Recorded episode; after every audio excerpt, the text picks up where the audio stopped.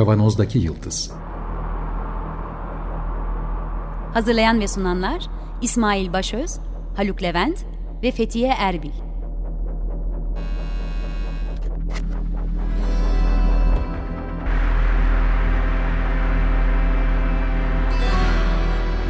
Bugünün penceresinden geleceğin ayak izleri.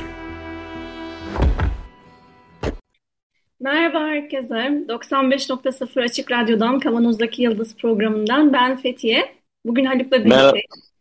Merhaba, merhaba. Ben de Haluk. Ee, İsmail uzaklarda bir bilim kampında. Ee, önümüzdeki haftalarda tekrar aramıza katılacak.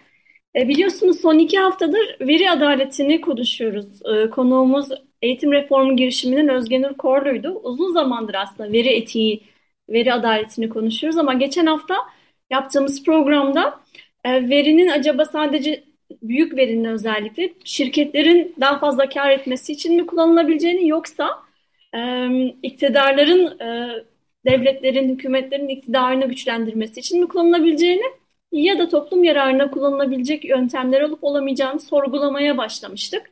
E, mutlaka birkaç e, program sonra, belki birkaç hafta sonra veri adaletini detaylandırmaya devam ederiz ama o esnada biz biraz böyle uzun zamandır da benim arka planda beklettiğim e, bir araştırmacının, bir hocamızın da çalışmalarının ışığında büyük veri ve göç meselesini konuşmak istedik. E, büyük veri, e, büyük veriyi takip ederken çok kısa konuyu ve e, belki ilerleyen haftalarda konuk alabileceğimiz akademisyen, e, araştırmacı Emre Eren Korkmaz'ı tanıtayım. Ondan sonra e, Haluk'un da sevdiği toplar bunlar zaten. Birlikte tartıştık. Evet. Bu programı e, neden yapmaya devam ettiğimizi bu kadar işin gücün arasında ben de anımsadım. Çok güzel bir şey. Yeni şeyler öğrenmek ve bu merakın peşinden gitmek. Programa hazırlanırken de onu hissettim. E, bir süredir sosyal medyada siz de takip edebilirsiniz. Çok başarılı, çok üretken, genç bir e, akademisyen var. Emre Eren Korkmaz, Doktor Emre Eren Korkmaz. Oxford Üniversitesi'nde birkaç senedir doktoradan sonra e, uluslararası kalkınma, uluslararası gelişme nasıl e, Türkçe kullanılırlar bilmem ama göç ve kalkınma bölümünde yüksek lisans dersleri veriyor. Göç çalışmaları alanında yüksek lisans dersi veriyor ve tekno- yeni teknolojiler ve göç konusunda e, hem görüş yazıları yazıyor, e, kamuoyuna seslenen. İngilizce görüş yazıları yazıyor. Hem araştırmaları var, raporları var ve makaleleri var. Biz bu veri adaletini konuşurken aha dedim Emre Hoca'nın araştırmalarına, yazılarına biz bir geri dönelim. Biz bir şöyle bir giriş programı yapalım. Büyük veri göçü izlemek için, göçmenleri takip etmek için, yönlendirmek için hatta göçten vazgeçirmek için nasıl kullanılıyor? Ona dair böyle yazdıklarına kısa bir giriş yapacağız. Sanıyorum Haluk iletişime geçti değil mi kendisiyle? Evet evet. Emre zaten benim eskiden tanıdığım, yollarımız bir süre kesişmişti. E, Kemerburgaz Üniversitesi'nde aynı zamanlarda bulunmuştuk. Hatta e, Portekizlilerle de ortak bir e, araştırma projesi teklifimiz olmuştu. E, Portekiz TÜBİTAK diyelim tırnak içinde kabul etmişti. Fakat burada e, bizim TÜBİTAK kabul etmediği için yapamamıştık. O da çok önemli bir araştırmaydı. Sonra Emre İngiltere'ye gitmeye karar verdi. Gitti ve şimdi orada başarılı çalışmalar e, yapıyor. Kendisiyle görüştüm. E, bu konuda bir mini dosya açacağız gibi duruyor. Yani üç dört haftalık bir e, konuşma. Dolayısıyla bu programı onun altlığı gibi düşünelim. E, çünkü e, senin de dikkatini çektiğin gibi, hepimizin dikkatini çektin. Epeyce e, çalışması var bu konularda ve farklı noktalarda ve bir kısmı da bizim e, şimdiye kadarki konuşmalarımızda da çok e, çakışan. Dolayısıyla bu altlık yaparken ben bu göç meselesi e, ve e, teknoloji meselelerini tartışmadan önce bu göçün etik açıdan neden problemli olduğunu, nereye oturduğunu kendimce tabii ki E, anlatmaya çalışayım. Sonra bu teknoloji meselelerine de gireceğiz. Çünkü Eren'in çalışmaları e, genelde hem e, e, trajik bir duruma işaret ediyor. Yani sen de belki üzerinde duracaksın. Bir yandan teknolojinin sağladığı imkanları göçmenler kullanmak durumundalar. E, hem psikolojik rahatlama hem de operasyonel açıdan çok işlevsel olduğu için. E, ama bunları kullanmaya başladıkları andan itibaren de e, büyük ot, oligarşik otoritelerin diyelim, bu otor, oligarşik otorite de, demeyi özellikle şey yapıyorum çünkü sadece devletlerden bahsetmiyoruz burada. Şirketlerle beraber devletlerden de bahsediyoruz. E, bunların da etki alanına girme, girmeye başlıyorlar. Dolayısıyla burada böyle bir trajik e, nokta var. E, bunların e, etik ve e, teknolojik açıdan ne gibi, ne gibi özelliklere sahip olduğunu Emre ile birlikte konuşuruz zaten önümüzdeki haftalarda. E, şimdi bir bu göç meselesi nereden çıkıyor? Niye önemli? Aslında e, bu tabii çok teknolojiden bağımsız bir mesele ama bizim hep üzerinde durmaya çalıştığımız teknolojik gelişmelerin etik boyutunu değerlendirirken özellikle üzerinde durmaya çalıştığımız bir eşitsizlik problemimiz var. Ee, şimdi bu göçlerin e, yollarına baktığımız zaman güneyden kuzeye göç esas diye, tabii bu kavramsal güneyden kavramsal kuzeye göç, yani e, eski sömürge veya hiç sömürge olmasa bile hep E, e, gelişme sürecinin de geride kalmış ülkelerden e, gelişmiş ülkelere doğru bir göç e, söz konusu. Bu göçün küçük bir bölümü e, tırnak içinde göç politikaları e, kavramı çerçevesinde gelişmiş ülkeler tarafından isteniyor ve yönetiliyor. Bu zaten en büyük ikiyüzlülüklerden bir tanesi. Bunun ne anlama geldiğini bir parça tartışmamızda fayda var. Ee, diğer ana gövde, yani göçün ana gövdesini oluşturan akımın akım ise e, esas itibariyle iki kaynaktan besleniyor. Bir tanesi bugünlerde çok üzerinde durduğumuz, e, e, Ömer abinin Açık Gazete'de de ve diğer programlarda da defalarca e, a, çeşitli veçeleriyle altını çizdiği e, bir e, iklim yıkımı dolayısıyla ortaya çıkan bir, o iklim yıkımından daha doğrusu beslenen bir e, göç hali var.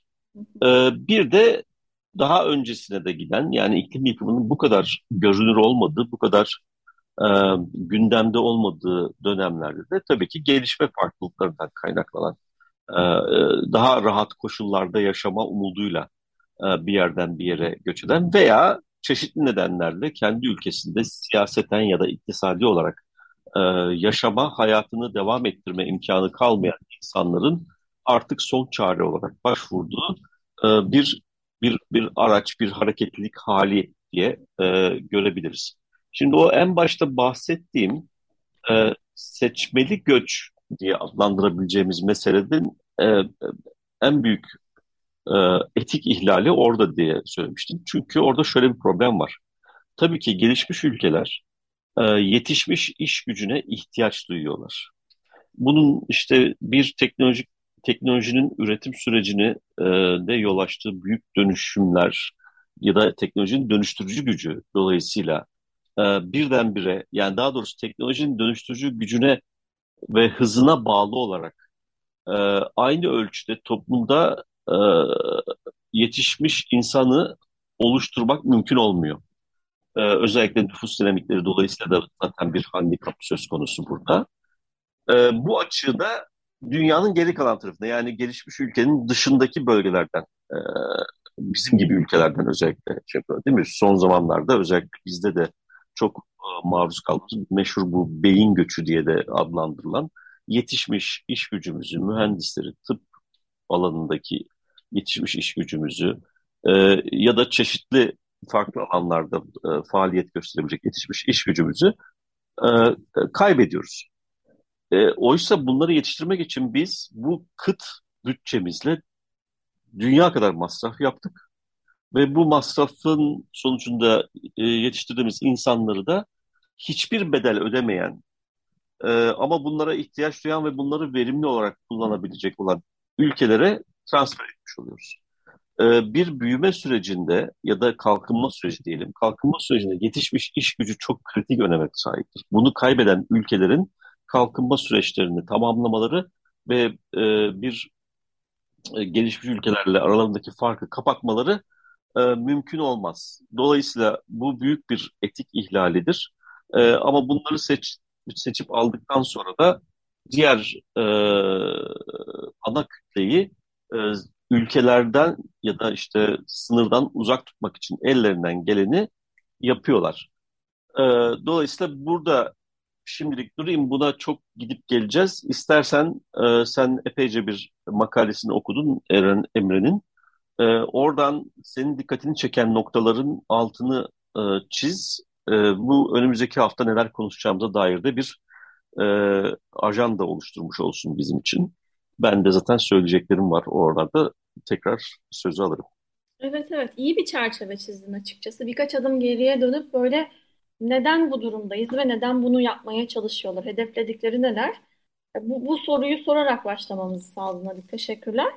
Ee, yani şöyle bir giriş yapmak belki mümkün. Hakikaten e, şeyi sorarak belki girmek mümkün. Ben bu makaleleri okurken, Emre Hoca'nın yazdıklarını takip ederken şu soruyu soruyordum kendime.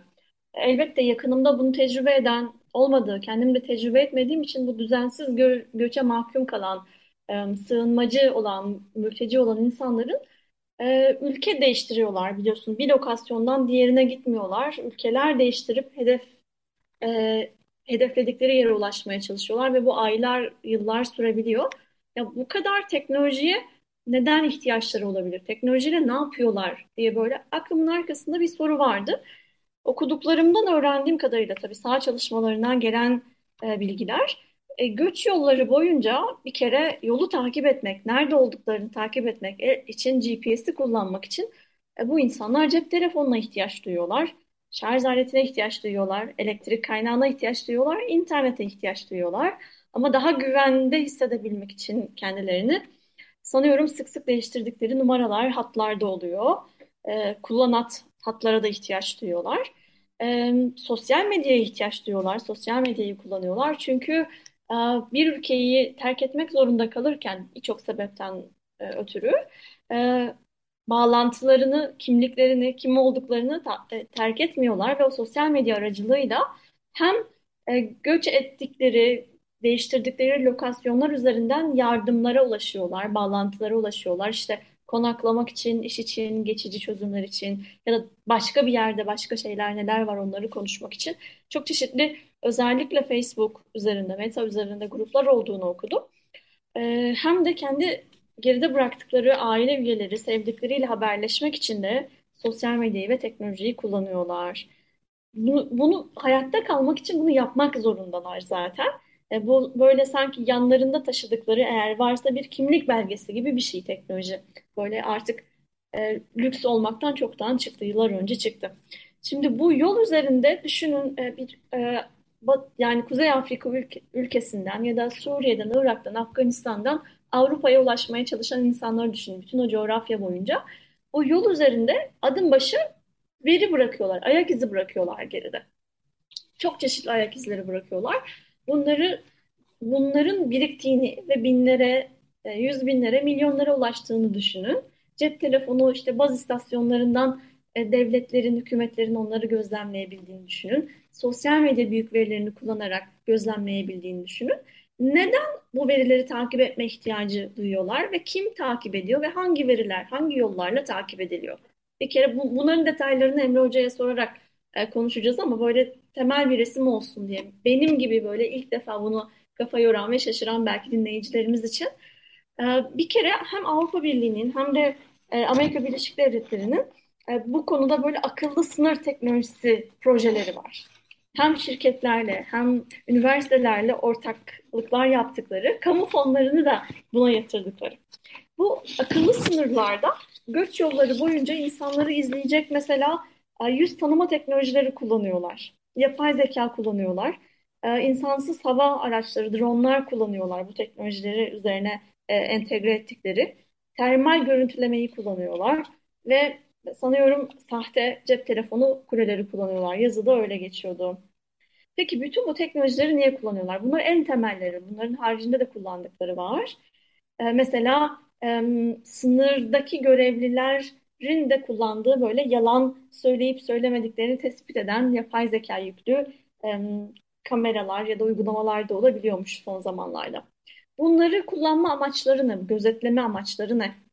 En temeli e, göçteki trendi tahmin edebilmek.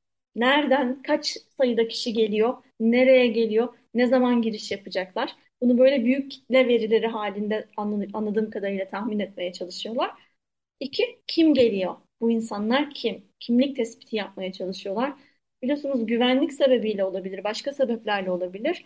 Kendi kimliklerini doğru bir şekilde ibraz etmeyen, farklılık, farklı bildiren insanlar olabiliyor göçmenler arasında. Yara, yani yardımlardan yararlanmak için olabilir, kaçtıkları birileri olduğu için olabilir ya da belli konularda yargılanmış oldukları için olabilir. Çok çeşitli sebepleri olabilir. Kim olduklarını tespit etmek için bunu kullanıyor. Mesela oradaki yapay zeka teknolojisi onun fotoğrafını çekiyor. Sonra geçmiş sosyal medya gönderileriyle karşılaştırıp bu insanın o kişi olup olmadığını tespit etmeye çalışıyor. Rota tespit etmeye çalışıyor. Sayı, tarih tespit etmeye çalışıyor. Bir de tabii bu insanların ilişkilerini, bağlantılarını, hangi gruplara dahil olduklarını, herhangi bir ıı, silahlı çatışma, herhangi bir böyle e, ne diyeyim e, ayaklanma içinde yer alıp yer almadıklarını ve göç etmedeki planlarını anlamaya çalışıyor. Peki bu e, tüm bu tespitlerin amacı e, sanki böyle iyimser olacak e, ama e, doğru insanları tespit edip sınıra onları sınırları onları açmak mı? Hayır değil. E, esasen göçü durdurma, caydırma ve hatta şöyle bir teknik e, tabir kullanıldığını gördüm. E, püskürtme, geri püskürtme için bunu kullanıyorlar. Özetle e, büyük verinin evet. Göçünün göç takibinde ve engellemesindeki rolünün bu olduğunu görüyoruz. Evet ama bir başka özelliği daha var. Onun da altını e, çizmek lazım. Emre de çiziyor. Burası aynı zamanda bir laboratuvar. Yani nasıl askeri teknoloji aslında bizim bugün gündelik hayatımızda kullandığımız pek çok e, buluşun kaynağını oluşturuyor. E, bu oligarşi, ya plutokratik oligarşi diyorum ben bu şeye e, eski Yunanistan Komünist Partisi programından görmüştüm ilk kez yetmişli yıllarda bu şeyi. Yüksek memurlarla yük, büyük sermayenin oligarşik bütünlüğü, oligarşik diktatörlüğü diye e, geçiyor. E, tam bugünü tarif etmek için çok uygun bir kavram, plutokratik oligarşi.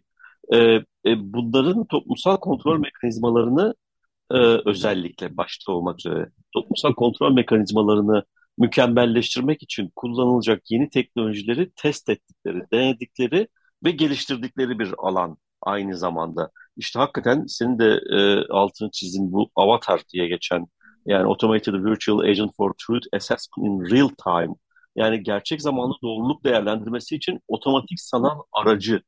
Bu bir yapay zeka algoritması esasında e, ve e, insanların duygusal tepkilerini e, e, değerlendirmek ve buradan da kendilerince e, oluşturdukları bir e, akışa, e, akış içerisinde insanları belli kategorilere oturtmak için kullanılan e, bir yöntem. Dolayısıyla bu bugün için belki göç e, ya da sınır güvenliği tırnak içinde e, söylüyorum tabii bu kullanıyorum bu kavramı sınır güvenliği teknolojiler içerisinde kullanılıyor ama yarın öbür gün toplumsal kontrol aracı olarak da çok işlevsel olabilecek e, bir bir bir e, yeni teknoloji aslında.